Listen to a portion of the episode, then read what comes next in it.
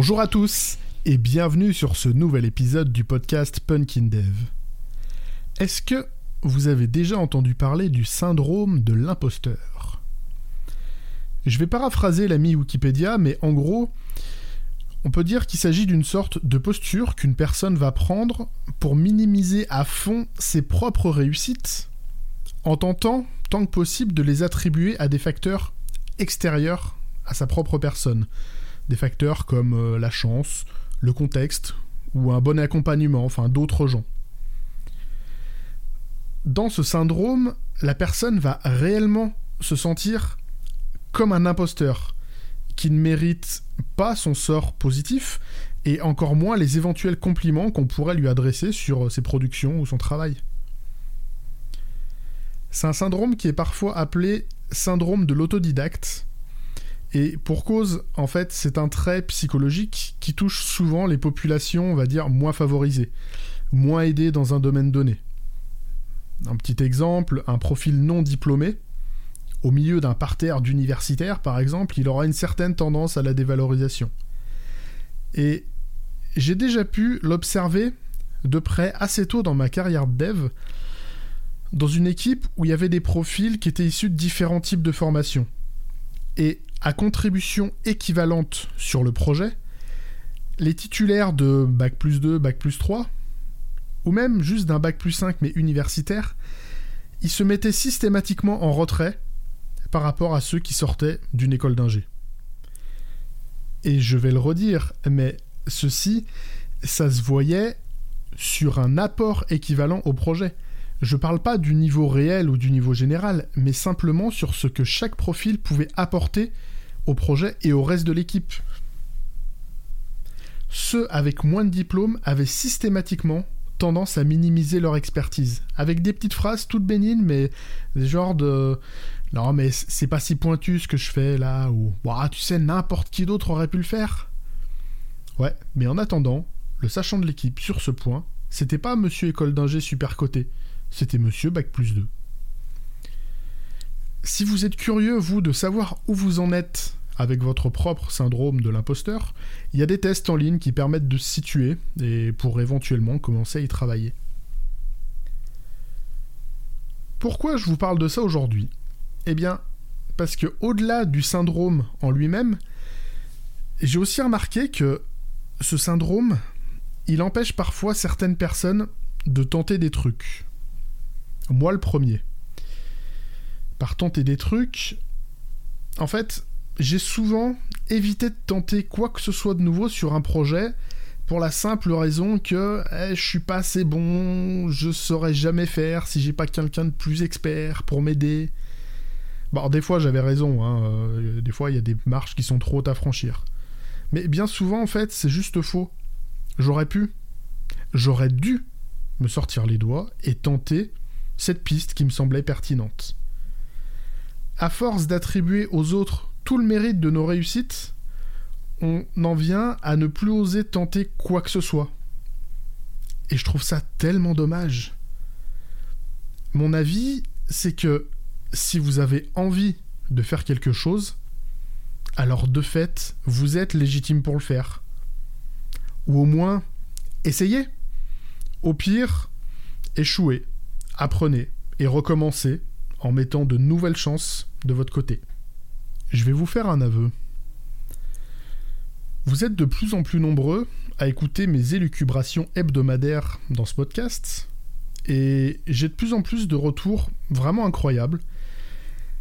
Et pourtant, je suis absolument pas le plus légitime pour venir vous parler je connais des armées de devs qui sont tellement meilleurs que moi sur absolument tous les points que j'aborde chaque semaine.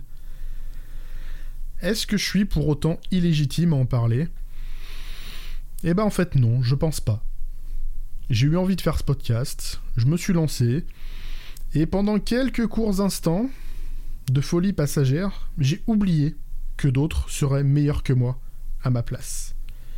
Alors évidemment j'essaie de ne pas m'en contenter, quand je reçois des critiques constructives, que ce soit sur le fond, sur la forme, bah, je suis content, c'est super intéressant de remettre en question euh, les points de vue que j'ai exposés, ou la façon que j'ai pu avoir de les présenter.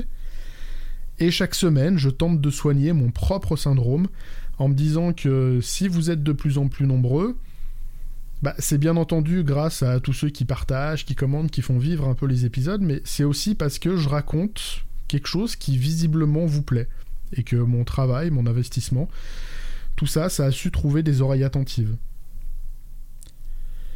Le fait de se sentir illégitime, ça ne doit pas empêcher de tenter quoi que ce soit. Je mérite pas d'être chef. Non, on ne devient pas chef parce qu'on le mérite, en douille.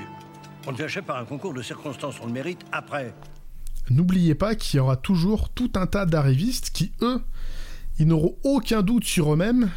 Et le pire qui puisse arriver, c'est qu'ils risquent de prendre une place que vous auriez occupée avec brio. Dans le même genre, tout récemment, j'ai vu deux de mes connaissances partir dans un projet complètement dingue. L'un d'eux en a même fait un article de blog. Aiming for the Stars. C'est Emilien qui a écrit ça. Je vous mettrai le lien dans le descriptif. Il explique comment un simple dev, entre guillemets, hein, simple, comment un simple dev n'est pas si illégitime que ça pour tenter le process de recrutement de l'Agence spatiale européenne. Quand on s'est déjà renseigné sur le niveau exigé pour ces recrutements et le niveau des gens qui vont au bout, on pourrait honnêtement se demander mais à quoi bon tenter un truc aussi difficile? Ça sera forcément voué à l'échec. Pourquoi tenter ça? Je vois deux raisons de base. La première, je pourrais laisser parler notre sage Jean-Claude Duss national. Alors si je peux me permettre de te donner un conseil, c'est oublie que t'as aucune chance, vas-y fonce. On sait jamais, sur un malentendu ça peut marcher. La seconde raison, pour tenter des choses dingues, c'est que même en cas d'échec, ça va être quoi le gain du chemin parcouru? Qu'est-ce qu'il y aura en retiré? Quelle chose improbable est-ce qu'il aura fallu apprendre pour avancer sur ce chemin? Et rien que pour ça, je pense vraiment que le, voyage vaut le coup.